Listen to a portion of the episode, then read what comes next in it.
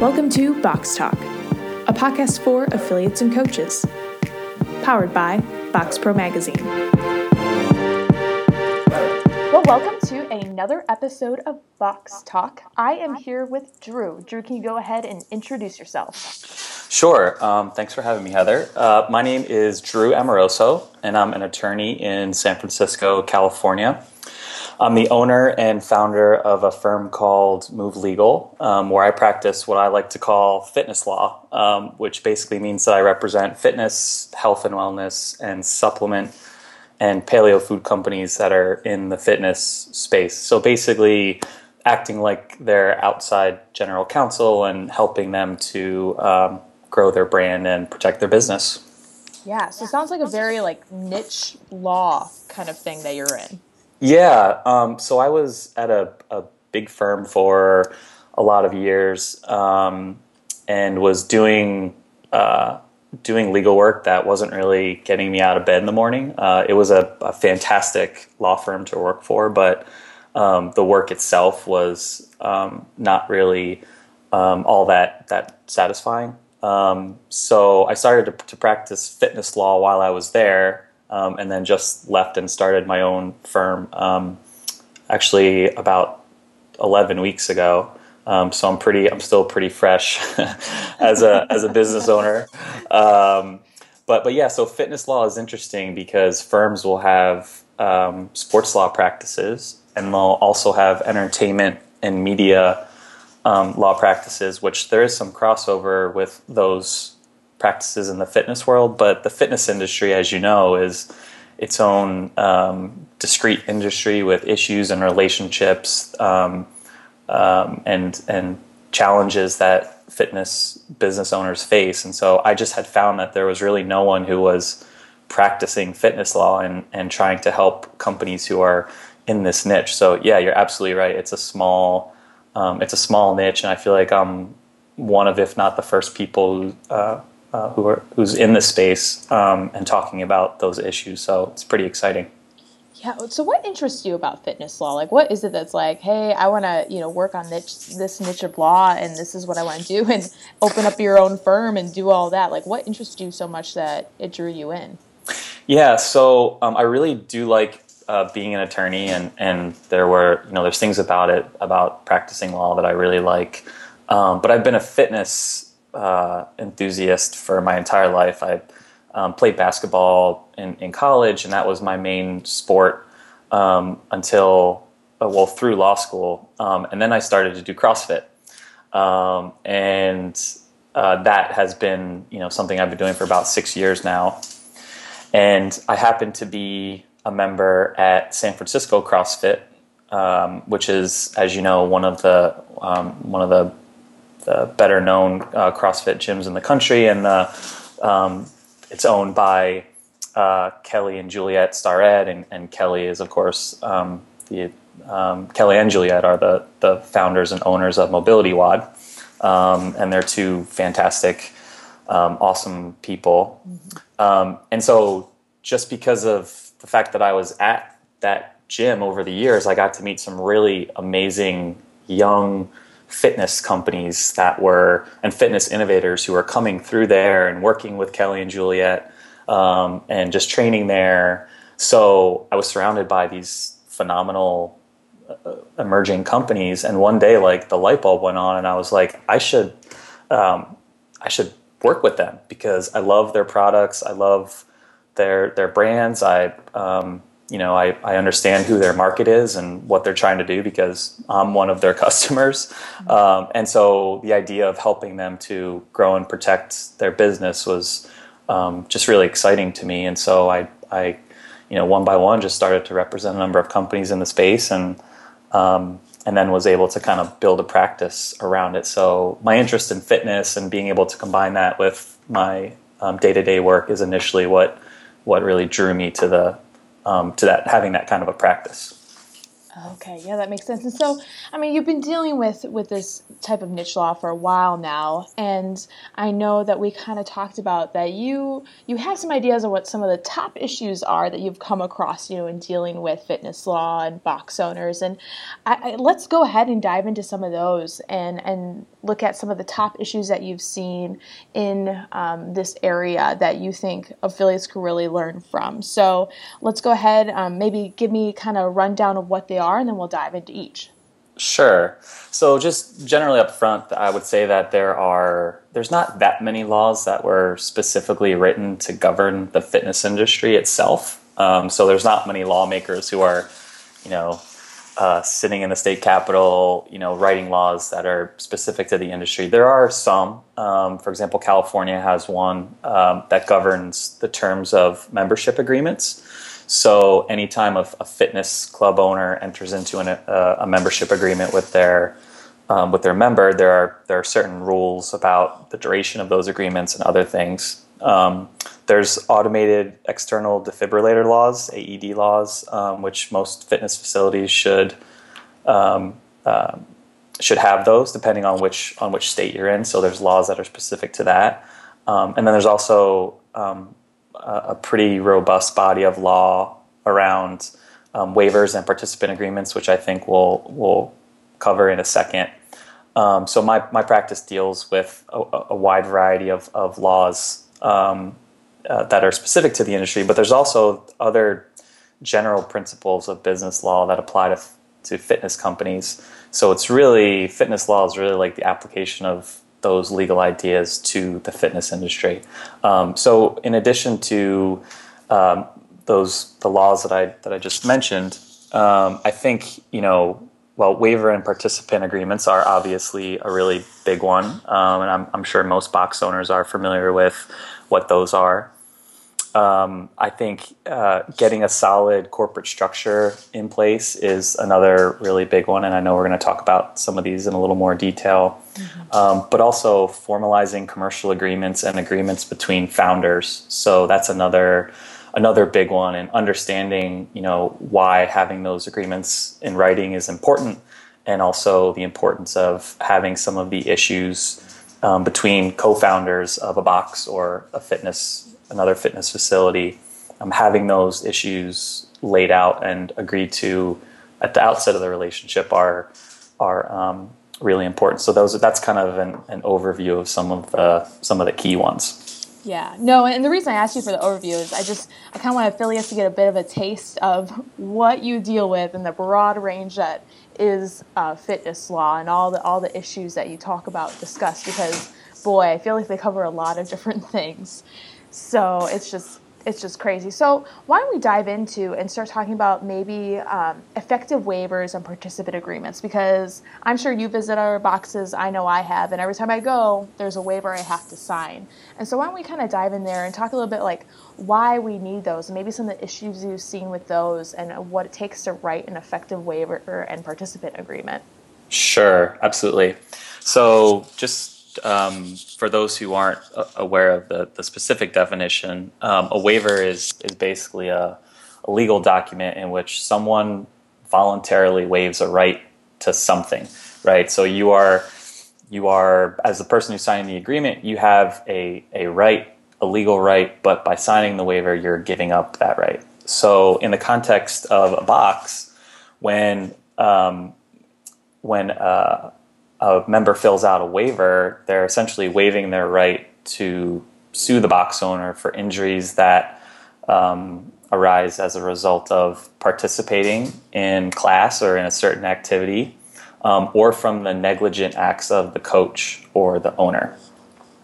Um, so, generally, a waiver doesn't cover intentional acts. So, if a coach or someone who's acting on behalf of the box does something intentionally that that hurts someone, um, they intended to do it. That's generally not covered by a waiver. But negligent acts of coaches or or owners are um, um, can be covered generally under a waiver, depending on exactly what it says. Um, and I would I would also just kind of say up front, just a quick disclaimer that none of this is really legal advice, and I would be I wouldn't be a good attorney unless I, I had like a disclaimer in here. Mm-hmm. Um, but and I would really encourage all box owners and, and any small business owner to, to find a great small business attorney to to help them.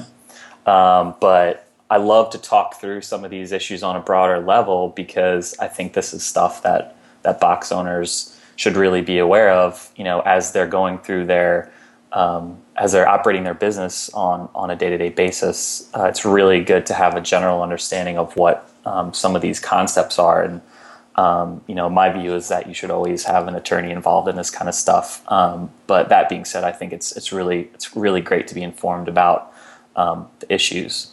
Um, but so back to waivers for just a second. Uh, a lot of traditional waivers will also have an assumption of risk provision. Um, and the purpose of that is to clarify that your members understand that the activities that they're engaging in are dangerous and could lead to serious injury or death. But nonetheless, um, by signing, you know, by agreeing to assume the risk, um, you know, they're they're essentially uh, saying that even though I, I know that this is risky, I'm going to go ahead and and do this activity anyway. Um, so that document, you know, advises them of the risk, but it, gets the participant to agree that they are voluntarily assuming it, which is really important, right? Because mm-hmm. you know you you want your members to understand before they walk in the door exactly what it is that um, that they're getting into, and that um, there's a lot of new members who might not know that hey, this is some of this stuff is really dangerous and could cause um, some serious injury. Um, so you want them to know that, but you also want them to agree that they're going to assume that risk, and um, you know that's a requirement as part of participating in in your class. Um, so, I mean, the main reason that a box owner would want to have one of these is to, uh, of course, limit the liability a box faces when someone um, gets injured, right? So everyone just needs to be clear up front what the rights and responsibilities of, of both sides are before you you actually before the member actually starts to um, to go to class or to exercise. Yeah.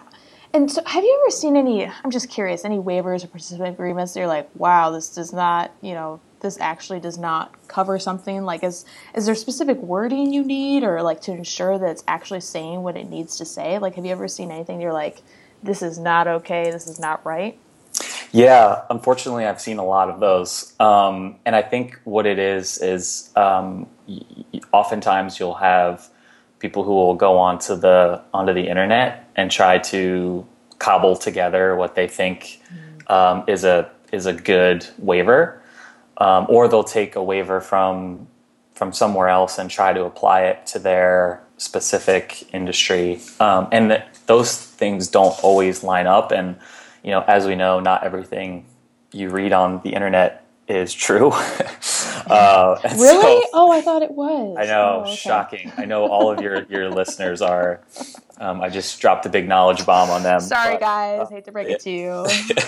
yeah, um, but yes, uh, not everything that you find on the internet is true. So I think you'll have people who are kind of cobbling something together, and it's not really um, it's not really effective or it doesn't comply with some of the specific laws that that uh, your your state may have in place. So waivers of this kind are generally governed by state law, which which is why it's important to have um, a waiver that complies with with those laws. Um, so, I mean, I think in terms of what a good waiver looks like, there's definitely some some keys um, that you see across every good waiver. And I actually, as you know, Heather did a post on this um, for Box Pro a couple of months ago, um, and and laid out some of these requirements. Um, but I think there are some keys, uh, you know, across uh, across the board that people should be should be thinking about, and that I see a lot of times, you know, in a, in a bad waiver, these aren't really there. Um, you know, one one example would be that you really have to have clear and unambiguous terms, right? So you kind of want to have these written as if you were explaining them to, you know, a junior high student. Um, they shouldn't be complicated uh, in terms of the language that's used. Like they should be very straightforward and very clear um, for the reader to understand.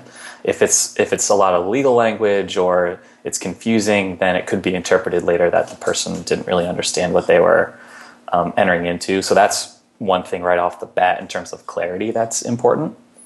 Um, of course, waivers, just as a matter of practice, they should be uh, executed before any activity takes place. Like the first thing that should happen when someone new walks in the door, you have a you have a drop in from another box, um, you know, or or someone is signing up for a class for the first time. Say, "Hi, nice nice to see you. Here's a waiver." Maybe a little bit more delicate than that, but like it should be one of the things that happens up front. Um, pretty you know pretty soon before they start to do any sort of activity. Um, I think they should they should have some of the stuff we talked about for like before, like the assumption of risk provision. Um, of course, they they have to be signed. The fact that you know you you um, gave it to them doesn't really mean anything. You have to get an acknowledgement that they understand what they're the, the rights that they're releasing. Um, and then another thing too is it kind of has to be a standalone document. So you can't have it buried within, you know, the language around waiving your rights buried within, you know, 10 pages of a, of a, a new client agreement. Um, it has to be really clear that it's a standalone document and that, you know, you're, um, you're not trying to bury it um, or put it in really small print, you know, on the eighth page of 10 pages, that kind of thing. Mm-hmm. Um, and one other thing I would mention too, um, it's an issue that comes up is just it's good to have a, a, good business practice of keeping and storing them in a safe place. Um, you know, having having them electronically saved or locked up somewhere, and having training your all of your staff on the procedure when someone comes in the door um, and signs. You know, you get them to sign the waiver. Not only that, but then the waiver goes in this place, or it gets backed up to you know it gets scanned and, and, uploaded or something like that so that you have a very clear record of it in the event that something comes up hopefully that's never the case but in the event that something does then you have the the record of it so those are some of the the traits of a of a good waiver and, and some of the good business practices around um, using them and, and keeping them well, I want to say the procedure is so important too because I've actually been to a couple of boxes where I had to ask for a waiver to sign. Yeah, and like that's just because I'm I, I just think about it because I'm like, well, they don't want to be liable for you know. So, but I right. think even having that procedure in place, like knowing what happens when a drop in walks in or a new member comes in, like having having that those checks to be like, okay, we did this, we did that, we did that, instead of just being like, oh yeah, that, thanks for reminding me. Like I shouldn't be reminding you. yeah, yeah, you're an A plus uh, drop in, drop in, and not next time. Next time, I'm not going to do it, and then yeah. be like, I work out, and I'll be like, Hey, you didn't, you didn't make me sign a waiver. You should probably listen to this podcast. yeah, yeah, no, they're just really important, and I think we're all very, you know, conditioned to signing them. So for anyone who has any sort of hesitation around it, I, I would, I would suggest getting over that pretty quickly because people, you know we expect to have these things in front of us, um, you know, when we walk in the door, um, and it's a it's a standard business practice. Um, so yeah, absolutely. I mean, the waiver is only as good as as you know the procedure that gets it signed and, and secured. So it's no. another another thing to think about. So, and we talked about, you know, like you've come across some bad waivers. Do you have any suggestions on how affiliates can like come up with a good waiver or get a good waiver or you know have a good waiver on hand. Like i don't know if you have any resources or yeah they should see an attorney or anything like that. Yeah so every state has their own specific rules regarding waivers. Um, and you know some of the some of the concepts are transferable across state lines. Um, but it's really important to make sure that your waiver complies with your state laws. Um, there are really good books out there on on waivers um, and other other online resources. Um, again, the issue with the with finding something online is that you know you're just not 100 percent sure where it came from or who who drafted it or who's talking about them. Um, and I sort of like I kind of use this example a lot about you know if your car breaks down, um, you can probably find a YouTube video with some guy in Poughkeepsie, New York, who's like showing you how to fix your car. but I mean, I I personally want to take it to a mechanic to look at my car.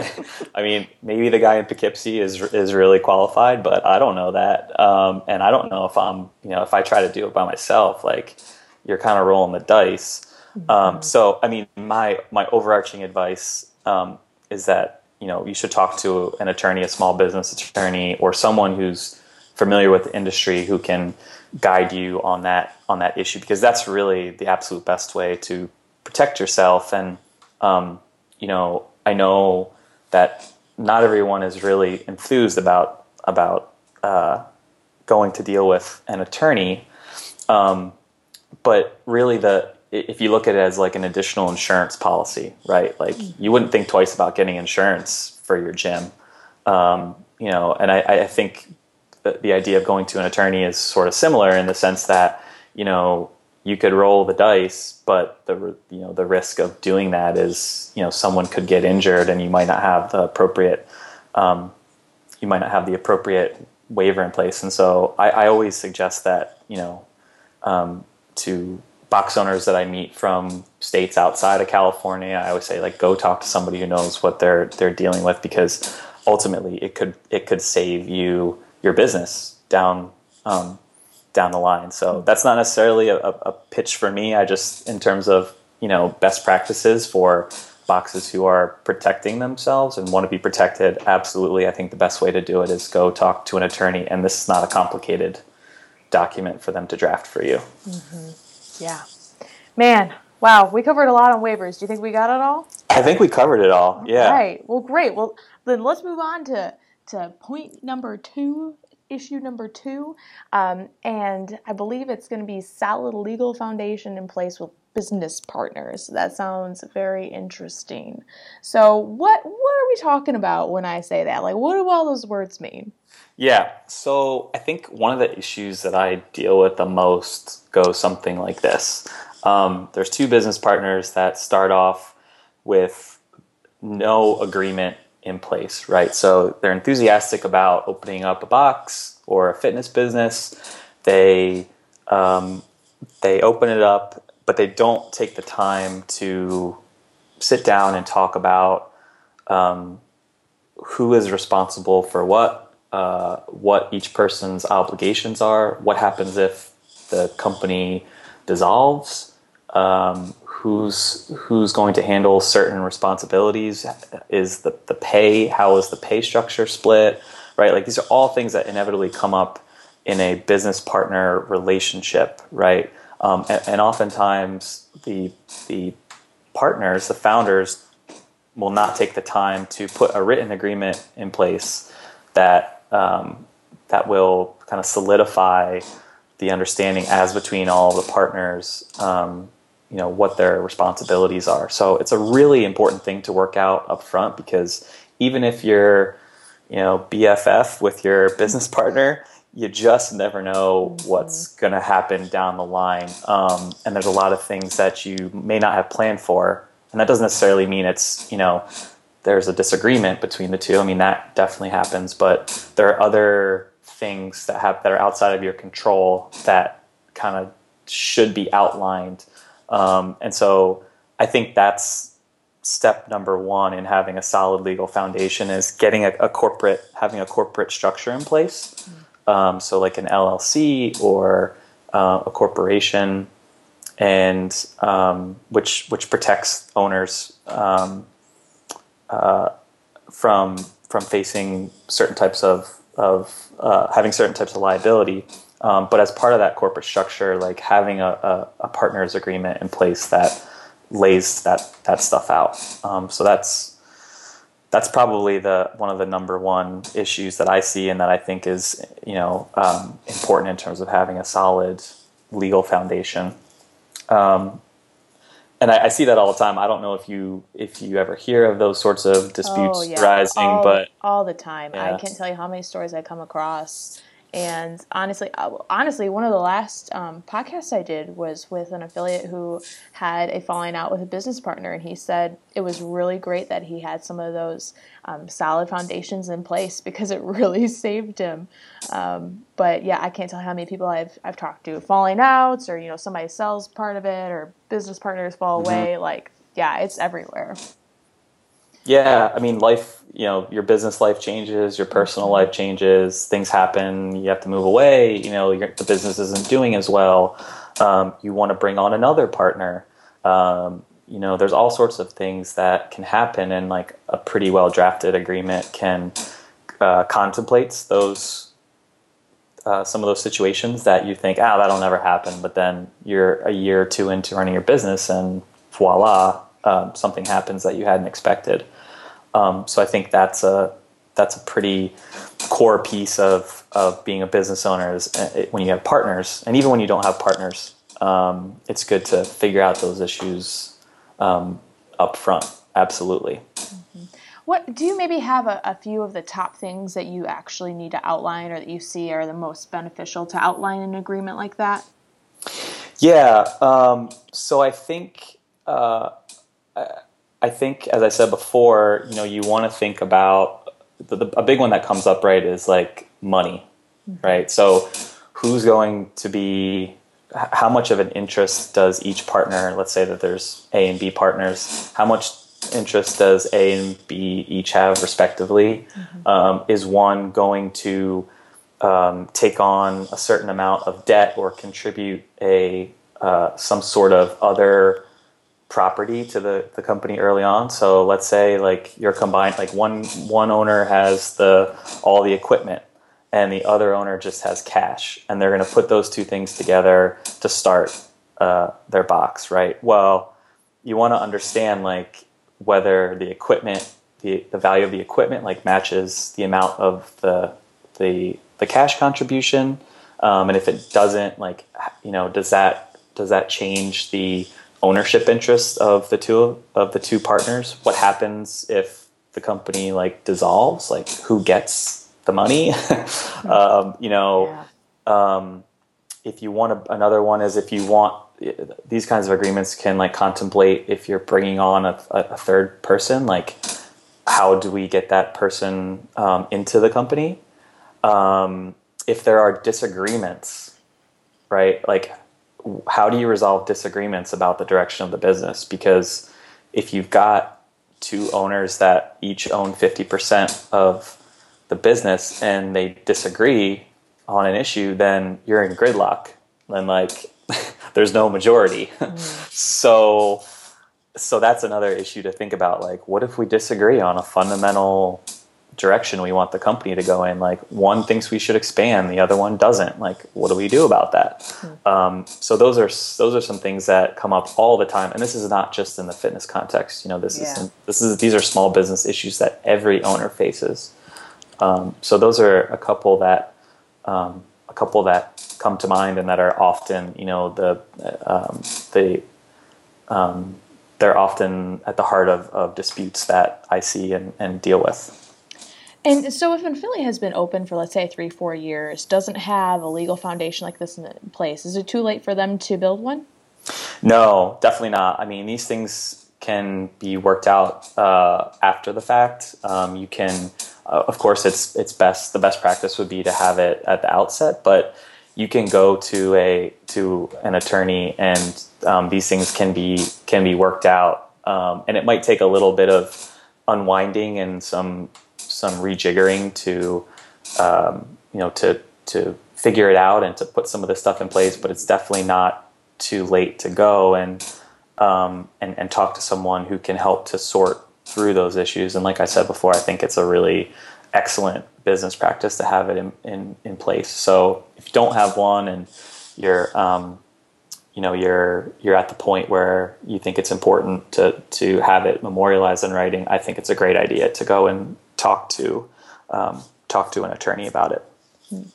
So, in summary, have a great and solid legal foundation. That's that's basically what I got from that.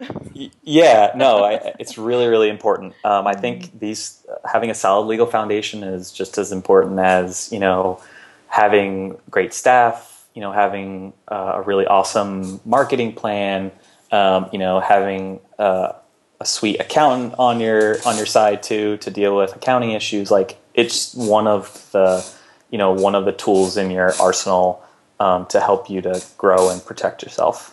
Yeah, and, and to do it before all the crap hits the fan. So that's it's probably the best way to do it before the storm comes. So no, for sure. Awesome. Well, what do you think? Do you think we, we hit everything on there? Yeah, yeah, I think that that's a good summary of of having the uh, a good corporate structure and foundation in place. Definitely. I think so. I learned a lot. Man, I show up my own business, and I'm gonna have a great legal foundation. yeah. There we go. There you go. Just for this, okay. So let's look at um, the uh, the next like issue that we've talked about, and that's um, understanding the difference between independent contractors and employees. So, what do those words mean? You know, like, can you define both of those? Sure. Um, so, well, I'll say this: there, each of those is a little bit hard to define because they're somewhat context specific, um, and they're based on a number of factors.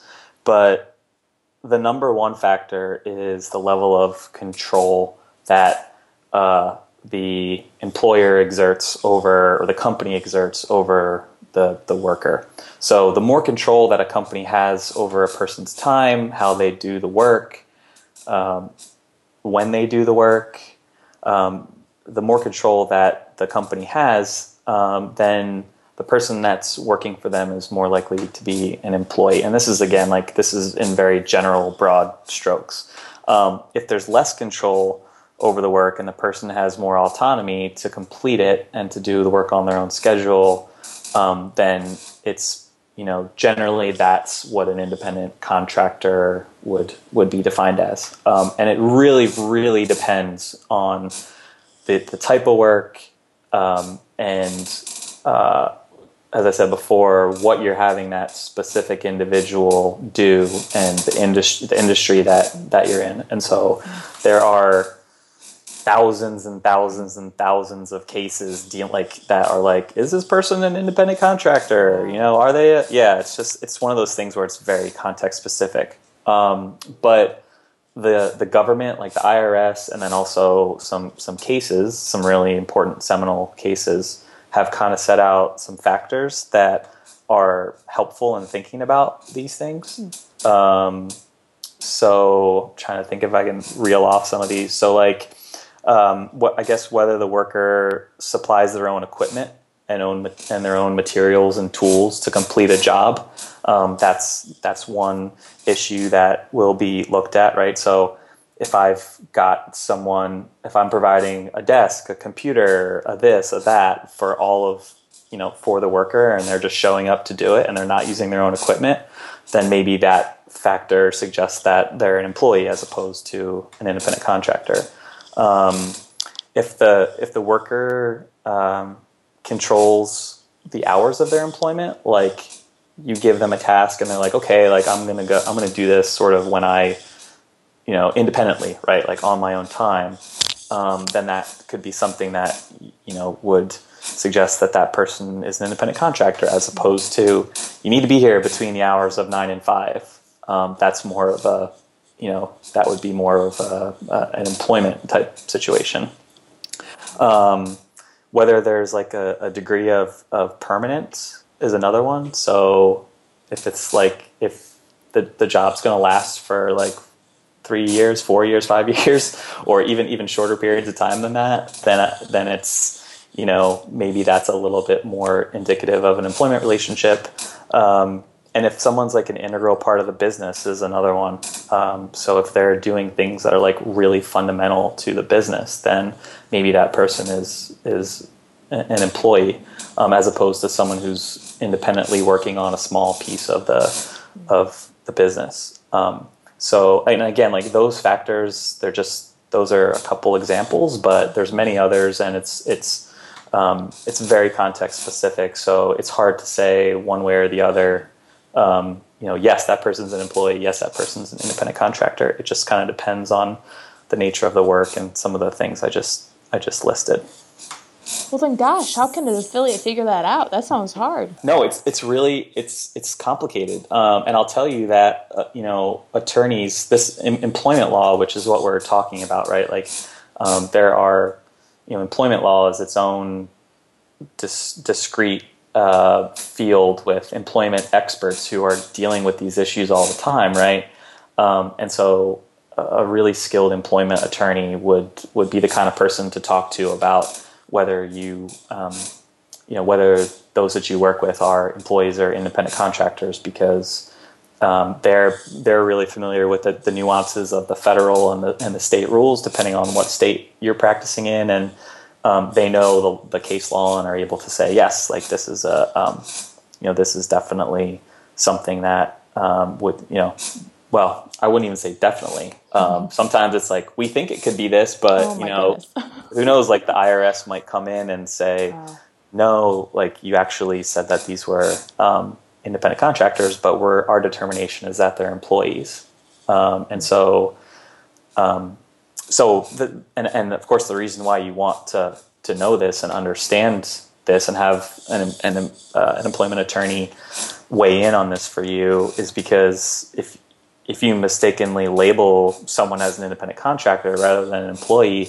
um, and you don't withhold Social Security or federal, un- unemployment or Medicare taxes, um, then you know you as the business owner can be responsible for a portion of those of those taxes. So that's why it's important to properly uh, categorize um, employees and independent contractors. And yet, certainly, there's responsibilities additional responsibilities that you take on when you have employees. But you know, um, if the IRS comes in and you know audits you and, and finds out that you're not paying taxes you need to, then that's that's not good.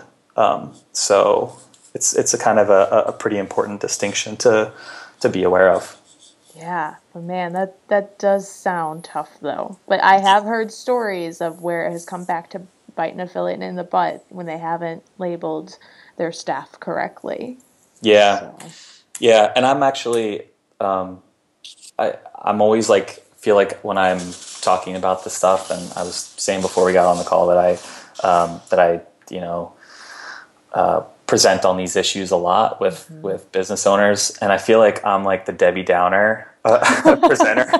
Maybe a little bit maybe a little like, bit. Oh man oh man this is oh god i wish i didn't know this. But the, the reality is i i hope that understanding these things will help will be a benefit for your company. Um, because yes they're it, it's a little bit uh, you know disappointing uh, or intimidating to think that wow like you know th- these are issues that could come up with my business but it's like knowledge is power you know and if you've got um, an understanding of, of all of these things and you're taking the right steps to protect yourself then that should be able to give you the kind of peace of mind that you want to move forward and to, to grow with you know certainty right?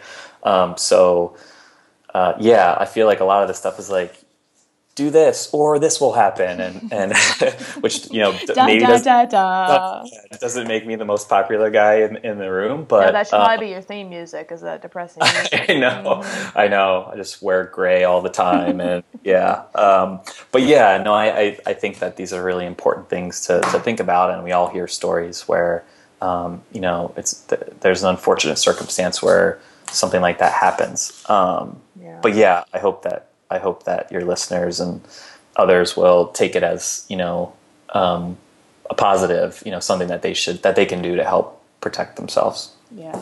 And I'm curious, when we say employees, are we just talking about like full time employees or part time employees? Or are they all the same thing under employees or do they differ? Or I'm just curious. Yeah, so there's different rules for okay. full and part time employees. Um, and so there, there are different rules that, that apply. Um, and there's a number of um, you know federal laws and, and, state laws that would govern those relationships um, and, and the scope of, of the differences between the two. Um, but yeah, that's another thing that you know someone who's experienced in those issues would be able to to help a box owner with. Mm-hmm. Yeah, and understand those. Yeah, that makes yeah. sense. Yep. Well, that's a good thing for you to look at, affiliate, and designate what you're doing and if your people are correctly labeled. So I definitely think that is a hard hitting issue. And then, uh, Drew, I know one of the, the last ones we had talked about was the importance of formalizing commercial agreements. And what are commercial agreements? How would you go about defining that, describing that? Sure. So a commercial agreement is basically a, a contract between two business entities that governs the scope of their business relationship, right? So, as a box owner, uh, if you have equipment suppliers or you have uh, sponsors or you, you are a sponsor, um, if you have independent contractors that are doing work for you, um, those sorts of, of commercial, when you have commercial agreements that are in place and commercial relationships with other business entities, um, any sort of contract with them would be considered um, a commercial agreement. Okay, so why are they important? Why are they essential? Why would you say an affiliate needs to look at that and um, you know take those into consideration then? Sure.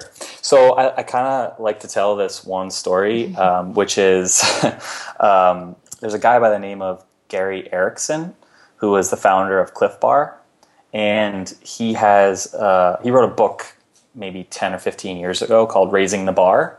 And it i know clever cool yeah. Catchy catchy title. Mm-hmm. and he it essentially chronicles you know uh, the formation of, of his company and some of the the um, you know his rise their rise to the the stature that that um, clif bar is at now.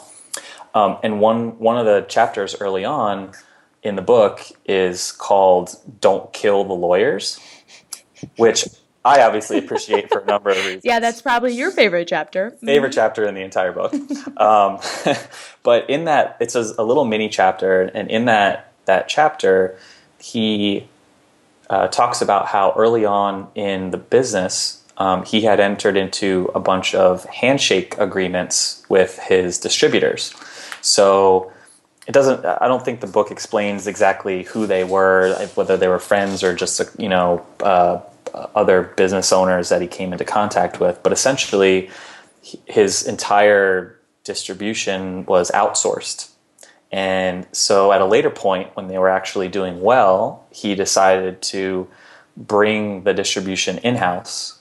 And when he did that um, they he he was sued by the by the distributor because they had a handshake agreement in place and it didn't really they hadn't formalized a lot of the terms of their relationship right? So okay if i want to if i want to terminate you know our agreement and stop working with you distributor outside distributor you know how does that work? And do i have to pay you money? You know can we just terminate it whenever we want?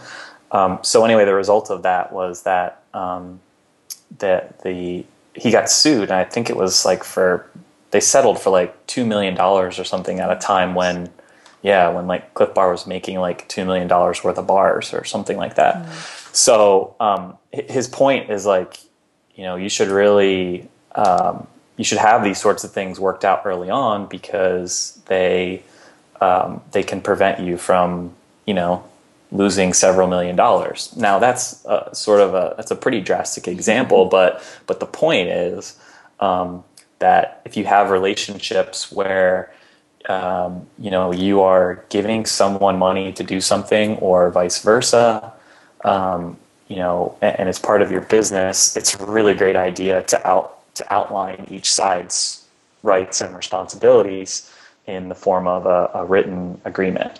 Um, so that kind of an agreement allows you to contemplate the what ifs, right? So, what if we decide to break up? What if we, you know, what if um, I decide that I would like more money? What if, you know, some of the some of the material that I give to you is not to your liking, or I don't deliver it on time? Um, you know, some of those things are never talked about in your general verbal agreements. Um, and so it's a good way to memorialize the things that you probably maybe never even thought would happen um, by by just writing it down. Um, and so you're able to avoid a lot of ambiguity too. So if I'm if you and I are talking about you know something, and this happens all the time, just general conversation. Um, I'll say a word or a phrase, and you'll interpret it to mean something, and I'll interpret it to mean something completely different. Um, so you know, one one person may not have been trying to trick or deceive the other person. It might just be a miscommunication, um, which are which we have all the time. And so, having something in writing can really limit the amount of uh, ambiguities that there are. Um, and it's also easier to enforce and just kind of gives a peace of mind, right? So, you as a person who enters into an agreement, you it's very clearly outlined what it is that you're required to do and what happens if you know a, this is what happens if this happens um, those sorts of things are are really important and um, I think are it's important anytime you're entering into a, you know some sort of a, an agreement where there could be repercussions um, if something happens. Yeah, I mean, I think that goes back to like having a legal foundation in place with your business partners. I mean, you want to think about things that could happen. I know it's not fun to think about the bad things that could happen, but you need to keep those in mind so that you're prepared for them should they ever come into play. Totally. And I think it's the sign of a very mature company or business who understands that this is not the sexy part of your business. You know, this is not the fun part where you get to go out and and engage with your customer um, or try to grow your business. Um, but this is a really this is a mature thing for a company to do, right? And so one of the things that comes up a lot is, you know, one side will propose a written agreement, and the other side will say, "Well, I you don't trust me, or you know, I'm not going to sign this. Like, I have to get an attorney to look at it," and that will, you know, some people. So some people are hesitant to. Um, to put an agreement in front of a partner because they're afraid of the backlash. But in my mind, if I was, you know, in that situation and someone on the other side didn't want to, you know, formalize the terms of our agreement, I would have serious reservations about whether that's someone I want to actually do business with. Um, I, in my mind, I, I, I would that would uh, signal to me that they're not a mature business person because these things are like business 101 things, right? Yeah. So, um, so yeah, I think it's it's definitely part of having a solid foundation is is not only having the uh, these agreements, but entering into them with mature people who are gonna who are going to be good business partners for you. Um, and and again, it's for everyone's protection, and it gives you the kind of peace of mind where you can lay your head on the pillow and know that you know you've got a, a certain layer of of protection um, through this through those kinds of agreements. Hmm. Yeah, for sure. Man, it's a lot of information to process, but really good stuff that we talked about. So, and then Drew, I'm curious if you maybe have any um, resources or recommendations or, or, or, last pieces of advice for those affiliates out there to help them really um, keep to fitness law and keep that you know top of mind and make sure that you know they're ready. They're ready should anything happen. Sure.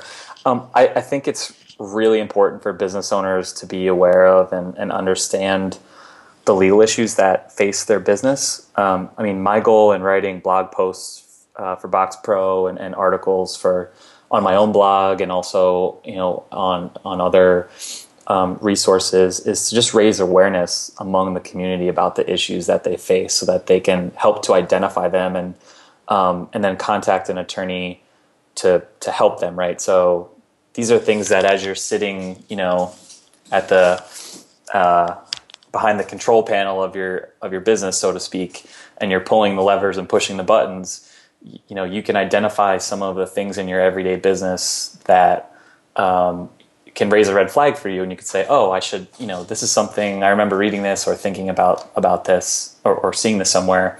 Um, I should probably talk to someone. Um, I wouldn't really advise anyone to try to navigate these issues and laws by themselves. I think finding an attorney you trust is just as important as, as I said before, building your client base, getting a good accountant, focusing on hiring the right people.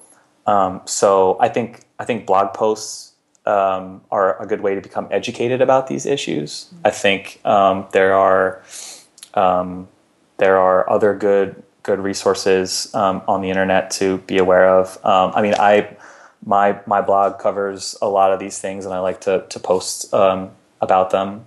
And uh, so, I, I, mean, I would I would say check out some of the, the things that I'm writing about. Um, there's also stuff on on Box Pro as well that we've posted about that cover some of these issues.